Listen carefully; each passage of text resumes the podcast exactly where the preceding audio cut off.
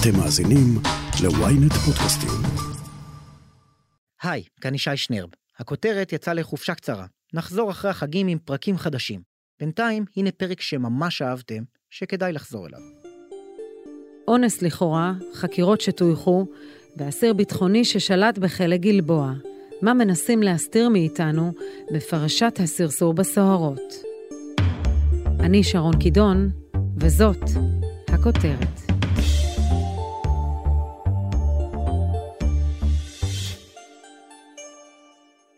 סוף שנת 2017 אני מצטרף לערוץ 20 לקראת עליית אה, מהדורת החדשות של הערוץ, לקראת קבלת הרישיון, כשברור לי שאני צריך למהדורה הראשונה להביא איזשהו אה, תחקיר, משהו משמעותי, ומתחיל ככה לעבוד ולחפש, והחלטתי שאני אעסוק בנושא של התנאים של האסירים הביטחוני בבתי הכלא.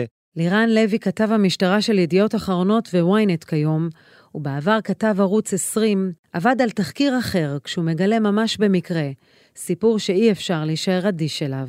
חיפשתי להגיע לסוהרים, קצינים, אנשי סגל בתוך שירות בתי הסוהר באגפים הביטחוניים, שייתנו לי תמונת מצב אמיתית, מה באמת קורה שם. כי תמיד הייתה דיסאינפורמציה, טענו שמקבלים לימודים כל מיני תנאים אחרים, שב"ס אמר שזה לא נכון, אז רגע, להבין.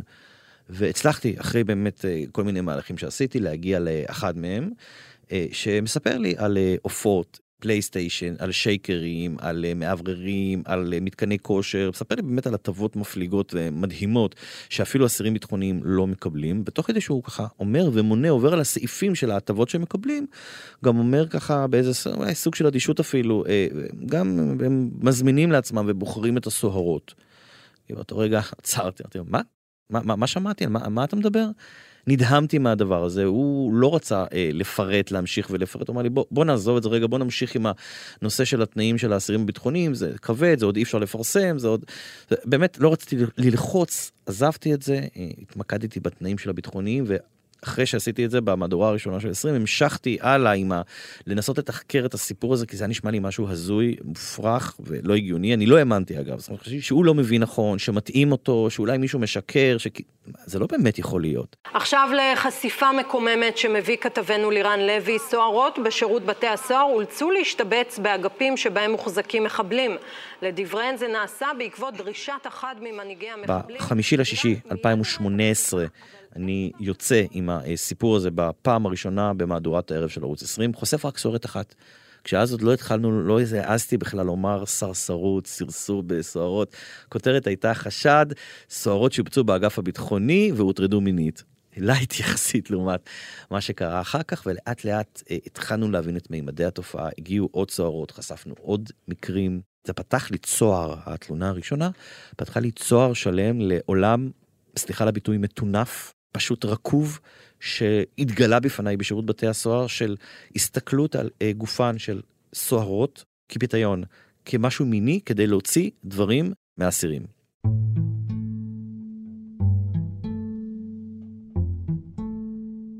לירן חושף מציאות בלתי נתפסת. בחיילות המושאלות לשירות בתי הסוהר, מוצבות בכלא גלבוע לשמור על אסירים ביטחוניים, ונאלצות לחוות אירועים טראומטיים שיצלקו אותן. כל זאת בידיעת רבים מהממונים עליהן, ואפילו בשידול רכז המודיעין באותה תקופה. צריך להבין רגע שקצין מודיעין לא משבץ, הוא לא, לא מתעסק עם שיבוצי עבודה, עם איפה כל אה, סוער יעבוד, אה, והוא במקרה הזה רב כלאי רני באשה, אותו אה, קצין מודיעין חשוד אה, שפוטר משירות בתי הסוהר בחודש האחרון.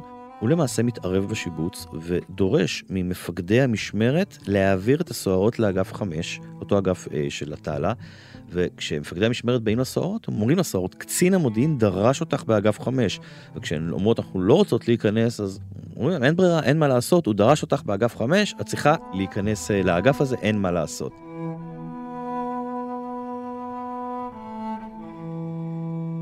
כאשר אתה חושף את הפרשה ב-2018, מה קורה מאז? לא הרבה.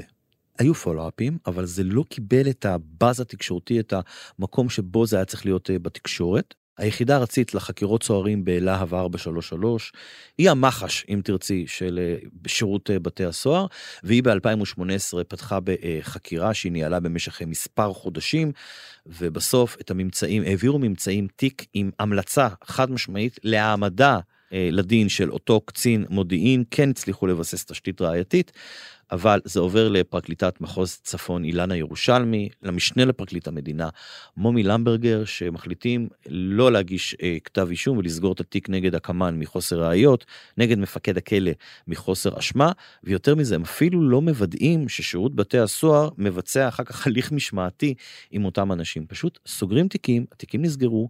גם אם תחפשי רגע כתבות על סגירות התיק, את לא תמצאי כמעט כלום. כמעט ולא דיברו על זה, פשוט עבר מתחת לרדאר. מאז חשיפת הפרשה על ידי לירן, נפתחה חקירה בלהב 433, כשרוב התיקים נסגרו. ניסיונות שונים להרים את רף הבדיקה לא טופלו. לדוגמה, פנייה של חברת הכנסת לשעבר איילת נחמיאס ורבין לשר לביטחון הפנים דאז גלעד ארדן למנות ועדת בדיקה מיוחדת לא נענתה. והסוהרות, הן נותרו לבדן. הן uh, נדחקות הצידה, נבעטות מהמערכת, ומבינות שאף אחד לא מאמין להן, אף אחד לא רוצה לשמוע אותן. הן רואות איזה עבודה הפרקליטות עשתה, כדי, וזה היה חשוב, כדי להגיש כתב אישום למשל נגד משה איבגי. ועל מה? היו ראיות? או הייתה גרסה מול גרסה? גרסה מול גרסה. אז למה פה כן מאמינים ולסוהרות האלה לא מאמינים? צריך גם להבין, יש 6-7 סוהרות שונות שחלקן בכלל לא מכירות אחת את השנייה, ופשוט מספרות את אותו הסיפור בדיוק. איך אפשר לבוא ולטעון שהגרסאות לא אמינות? יש לי תחושה שהפרקליטות פשוט לא רוצה להאמין, כי הם יודעים, הם יודעים שזה תיבת פנדורה, שעדיף לא לפתוח. תראי מה ועדת בדיקה ממשלתית למחדל בריחת אסירים עשתה לכי תדעי מה עלול לצאת אם חס וחלילה, כן, מבחינתם חס וחלילה אני אומר, יוגש כתב אישום, מה יצא בבית המשפט, או אם תוקם איזושהי ועדה, מה יצא מפרשת הסרסרות, אנחנו לצערי עשויים להגיע לפרשה אפילו חמורה יותר, שהם יודעים שאולי אפילו מוסתרת, אחרת אין לי הסבר.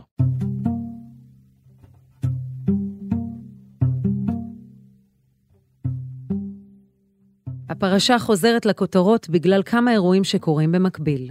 בימים אלה מתנהלים דיונים של ועדת החקירה הממשלתית לבדיקת אירוע הבריחה מכלא גלבוע. במסגרת העדות הראשונה שלו, עדות בשבועה יש לציין, מפקד הכלא פרדי בן שטרית מוציא שוב את השד מהבקבוק, כשהוא מתייחס לאירוע הסרסור בסוהרות.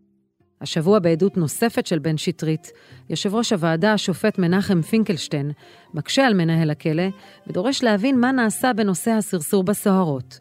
ובן שטרית מתחמק וטוען, לא ידעתי ולא העליתי בדעתי. אני חושב שלא משנה מה שב"ס יעשה, את מה שהיה, את הטיוח, את ההתנהלות, את ההתעלמות מהסוהרות, אי אפשר כבר יהיה לתקן את זה. הצלקת כבר נמצאת שם. במקביל לדיונים מגיע לידיעת העיתונאים צו איסור פרסום גורף על פרשה עלומה שנחקרת וקשורה לשב"ס. לירן בחושיו מרגיש כי משהו שם קשור לפרשה ההיא שנשכחה ב-2018. אני ב-8 במרץ 2022 מקבל הודעה שיוצאת מלהב 433 לתקשורת על צו איסור פרסום גורף, עכשיו כשאומר גורף נסביר רגע למאזינים, אתה לא יכול לפרסם שום פרט מפרטי החקירה, אתה לא יכול לפרסם את עצם קיומה של החקירה, ויותר מזה, אתה לא יכול לפרסם את עצם קיומו של הצו. מה אומר? אתה לא יכול לפרסם, לא, אתה לא יכול להגיד כלום, שום דבר, רק תדע שיש דבר כזה, ותשב ותסתום את הפה. הם הוציאו את ההודעה שמדובר בחקירה אה, אה, סודית ביחידה לחקירות אה, סוהרים בלהב. אני מיד עשיתי את הבירורים והבנתי שזה קשור לאיזשהו משהו מסוים נאמר בהתנהלות של שירות בתי הסוהר והגשתי בקשה להתיר את הצו לא קיבלו את הבקשה שלי ואז תוך כדי המשכתי לתחקר והבנתי שהסיפור פה הוא אחר לגמרי שהסיפור פה הוא למעשה מעשים מיניים חמורים שהתרחשו בכלא. ואז התחלתי מחדש להגיש בקשות לבית משפט השלום בראשון לציון.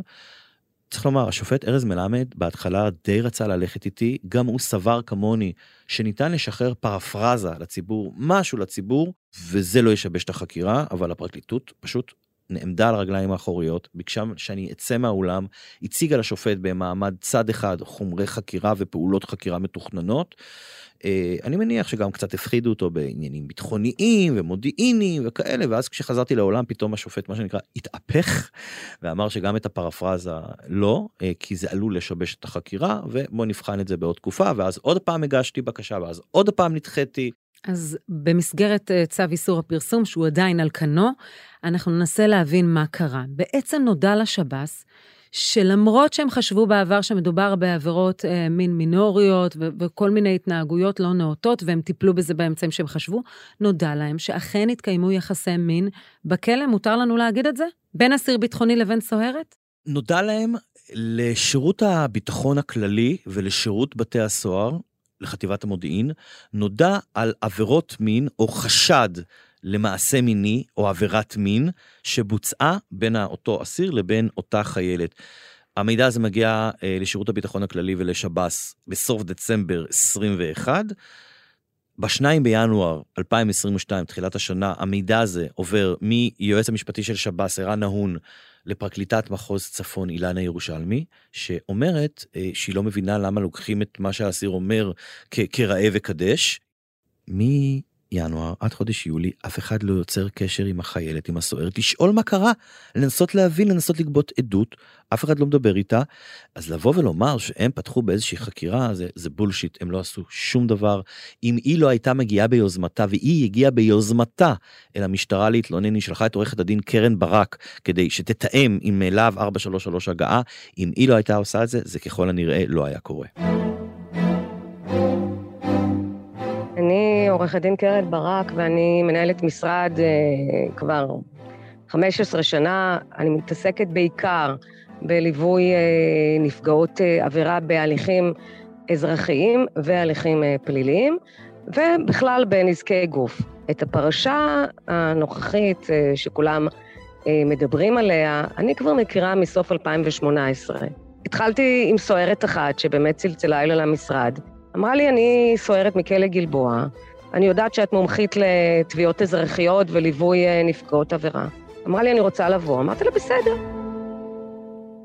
היא סיפרה לי שהוא, אתה לאסיר הביטחוני, ממש דרש אותה ואמר לה, את עוברת לעבוד אצלי באגף.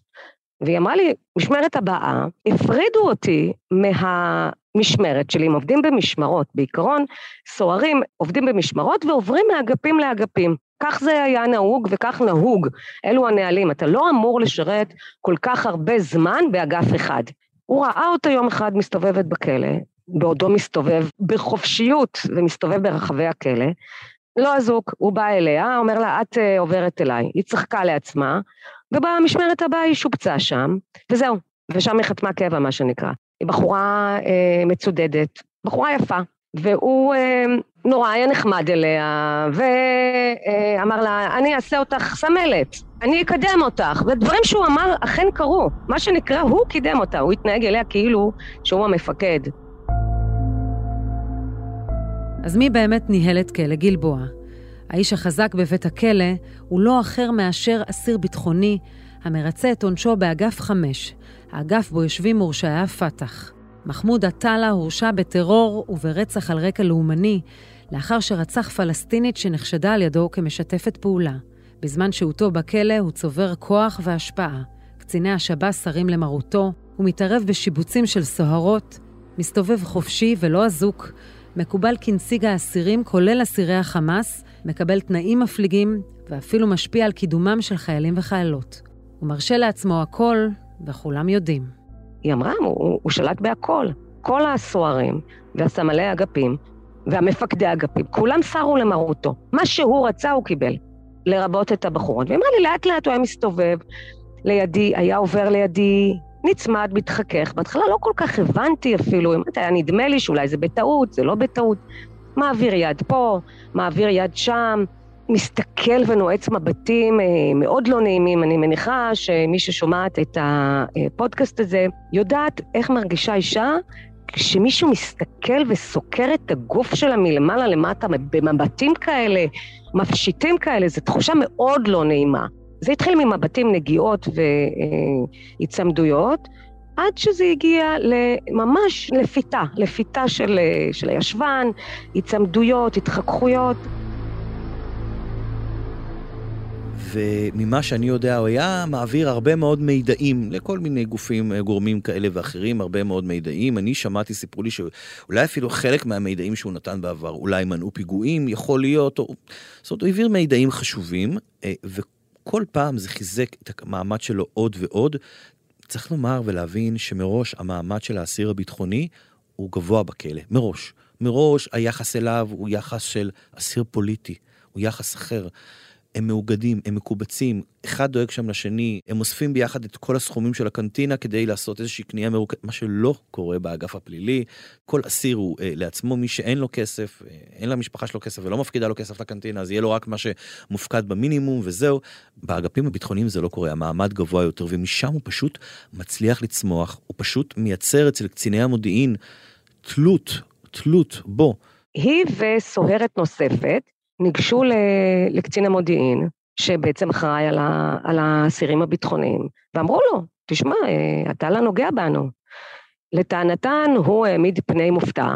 שמו היה רני באשה, אגב, הוא פוטר לאחרונה משב"ס. הוא אמר, אני אטפל בזה, אני אטפל בזה בשיא החומרה, ושום דבר לא קרה. היא חזרה למחרת אה, לאגף, והכל המשיך כרגיל. כעבור כמה חודשים היא נשברה והיא אמרה, אני רוצה לעזוב את השב"ס, אני רוצה לחזור אה, לצבא. אני רוצה ללכת לצבא, אני לא רוצה יותר להיות בשב"ס.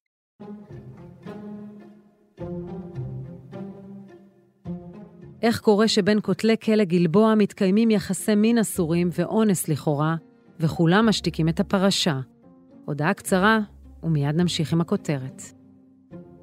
Ynet פלוס החדש עם הסיפורים הכי מעניינים ומיטב הכותבים. חודש ראשון בחמישה שקלים ותשעים בלבד. למצטרפים חדשים כפוף לתנאי השימוש. עד לפני שהחליטו uh, להאמין לנו, יצא בתקשורת שאנחנו uh, לא דוברות אמת ושאנחנו משקרות ולא היה ולא נברא דבר כזה בשירות בתי הסוהר. וזה מה שקידם אותי בעצם כן להמשיך ולהילחם על הצדק. נוגה, שם בדוי, מראשונות המתלוננות בפרשה, לא הופתעה כשהיא קראה את כותרות ידיעות אחרונות בשבוע האחרון על מה שהתרחש בתוך כותלי הכלא שבו היא שירתה. אני הגעתי לבית סוהר גלבוע בתור סוהרת קבע, וישר אה, נכנסתי לאגף שעטל היה עובד בו. הוא בהתחלה היה מנסה אותי אה, מילולית, ו... אחרי זה הגיעו הטרדות אה, מיניות, הוא היה עובר ונוגע בי, ואני חשבתי שזה בטעות, כי הייתי עובדת עם אסירים ביטחוניים בכלא מגידו, שהייתי חיילת, ולא הכרתי דבר כזה. אז בפעמים הראשונות באמת חשבתי שאני מדמיינת ושאני עוזה, ואז שאלתי סוהרת שהייתה איתי אם אני עוזה או שהוא באמת נוגע בי, והיא אמרה לי שאני לא עוזה, ושזה ידוע שאתה על הסוטה. עם הזמן זה התחיל אה, להיות מוגבר יותר, בתדירות גבוהה יותר, הטרדות מילוליות, הטרדות מיניות. הלכתי ודיווחתי לקצין מודיעין, שלא עשה עם זה שום דבר. הלכתי ודיווחתי למפקד בית סוהר שלי, שגם לא עשה שום דבר. הייתי בוכה ימים כלילות למפקד משמרת שלי, והוא היה אומר לי, נוגה, זה לא אני, זה המודיעין, זה לא קשור אליי, זו החלטה שהיא מגיעה מלמעלה. זה לא אני, והוא תמיד היה מתחמק ממני כי הוא היה בין הפטיש לסדן. הוא היה רואה כמה אני כאובה ועצובה ופגועה נפשית, ואף אחד לא מוציא אותי מהאגף הזה, ואף אחד לא עוזר לי. ועוד יותר מזה, את מתארת מצב שבו כולם יודעים.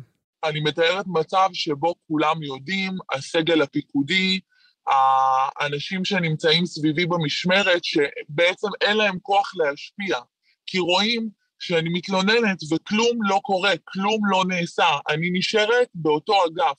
את מקבלת טיפולים? אני מבינה שהשב"ס מעניק לכם טיפולים. לי השב"ס לא העניק שום טיפול, לא אז, לא עכשיו. זה טיפולים שאני מממנת בעזרת עצמי. השב"ס אז לא פנה אליי, השב"ס היום לא פנה אליי, שדרך אגב זה גם דבר שמאוד מאוד מעציב, שאף אחד לא לקח אחריות ולא דיבר איתי ולא דיבר עם שאר הסוהרות ואף אחת מאיתנו לא שמע התנצלות על זה שאז פרסמו בתקשורת שלא היה ולא נברא.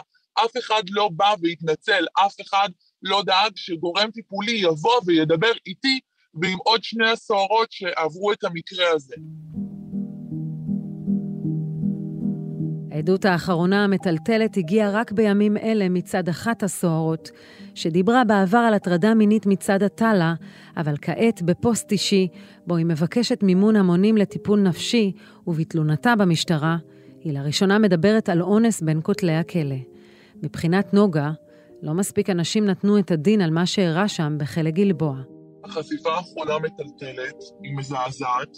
אני לא רוצה לחשוב מה הסוהרת הזאת עוברת, ואני באמת פונה לשר הביטחון, באמת מבקשת מהמדינה הזאת להתעורר. זה לא הגיוני שב-2022 דברים כאלה קורים, והמדינה לא בזעזוע, ולא נוקטים בשום הליך שהוא באמת מצדיק את המקרים האלה. לא קורה שום דבר. לא קורה שום דבר. פיטרו את רני באשה, נכון הוא ידע, נכון הוא אשם, אבל בחרו בו בתור שעיר לעזאזל כדי לסתום לנו את הפיות, כאילו תיקחו עצם, הנה פיטרנו אותו, תשתקו. אבל לא, יש עוד המון אנשים שצריכים לתת את הדין. כל מי שהיה בצוהר גלבוע בתקופות האלה צריך להתפטר, והאנשים שיצאו לפנסיה מוקדמת כדי לא להגיע למצב שהם נענשים, צריכים לעמוד לדין פלילי. מיד, לא לחכות מיד, זה לא הגיוני שבחורה נאנסת, זה לא הגיוני שבחורות עוברות הטרדה מינית, זה לא הגיוני שארבע וחצי שנים הסיפור הזה נמצא בכותרות ולא קורה שום דבר מזעזע, לא קורה כלום. נוגה, תודה רבה על השיחה. תודה לכם.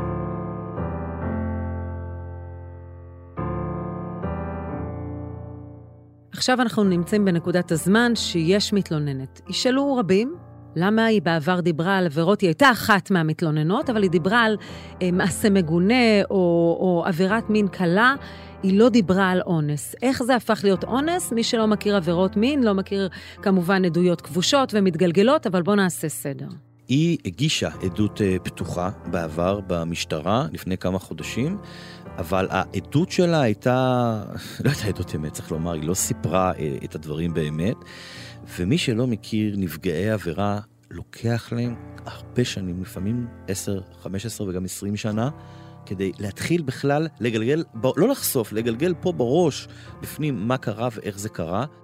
בעקבות טיפול נפשי, נקודתי ומקצועי, בעיקר בתחום של טיפול בטראומות מיניות, בגלל שאנחנו דאגנו שהיא אה, תטופל ותיפגש באופן קבוע מספר פעמים עם מטפלת, מומחית לתחום, היא, לשמחתי הרבה, ואני מאחלת את זה לכל אישה שעברה טראומה מינית, התחילה להיפרד מהאשמה העצמית, התחילה להיפרד מהבושה, והתחילה להבין שהיא לא, לא אשמה במה שקרה לה. הדבר הראשון שנפגעת עבירה עושה, לצערי הרב, זה להתבייש ולהאשים את עצמה, ולשאול איך נתתי לדברים האלה לקרות. היא אמרה לי, אבל אני הייתי סוערת, איך נתתי לזה לקרות? ואני אמרתי לה, תקשיבי, אף אדם בר דעת לעולם לא יחשוב שאת אשמה במה שקרה לך. אמרתי לה, תקשיבי, המערכת לכל הפחות יצרה את התנאים שאפשרו לדברים האלה לקרות, ואני אומרת בזהירות לכל הפחות. בגלל שהפרקליטות שלנו לא יודעת להתמודד עם עבירות מין, אז הם רואים בזה גרסה לא קוהרנטית, עם הרבה מאוד חורים, הם לא מבינים איך לקחת גרסה של נפגעת עבירת מין ולייצר ממנה גרסה אחת אחידה, איך בכלל לגשת ולהתייחס לדבר הזה, או שהם פשוט לא מיומנים, או שהם לא רוצים, או שאני פשוט לא מצליח להבין. עורכת הדין קרן ברק, אני רוצה לשאול אותך לגבי עימות. מה המשמעות של לחזור להתעמת מולו מבחינתה? אני אומר אה, שאם היא תתבקש לעשות כן, היא תעשה את זה. זה משהו שהיא נתנה, אמרה לי שהיא מסכימה, אני מניחה שאם שאלו אותה את זה בזמן שהיא נותנת עדות, ואני לא רוצה להיכנס לאם יהיה עימות, אם היא לא יהיה עימות, משום שהיא מוסרת עדיין עדות, אם היא תתבקש לעשות כן, היא, היא תעשה את זה.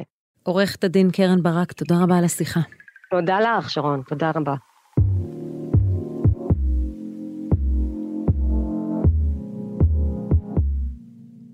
סיפור סרסור הסוהרות בשב"ס נמרח יותר מדי שנים.